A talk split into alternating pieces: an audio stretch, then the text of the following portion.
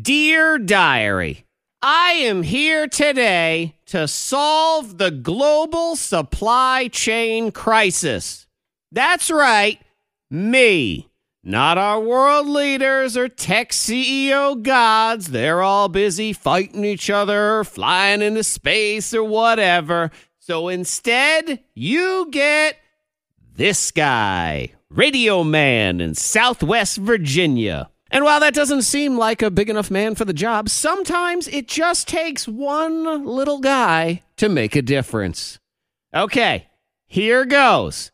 Here's how we solve the supply chain issues stop making new stuff. There you go. Problem solved. Here's a little pro tip from a total amateur. If you're the company that makes Triscuits, and you can't keep regular Triscuits on the shelves, you don't need to introduce things like pumpkin spice flavored Triscuits. Nobody wants those anyway. Just make regular Triscuits. In this time of crisis, ain't nobody looking for cracked black pepper anyway. And if you make white chocolate flavored anything, just stop. The world don't want your flavor. Spend that time making regular chocolate or just branch out and make car microchips or something. We need those way more than white chocolate anyway.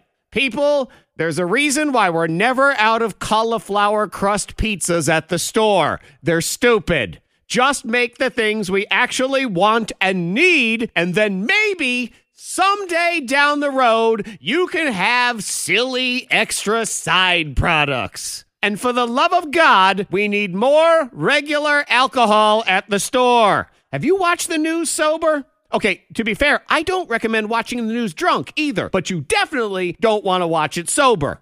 We don't need cotton candy flavored vodka right now. We need whiskey. More whiskey. There. Supply chain crisis solved. If you're a company that makes something people want or need, just make it.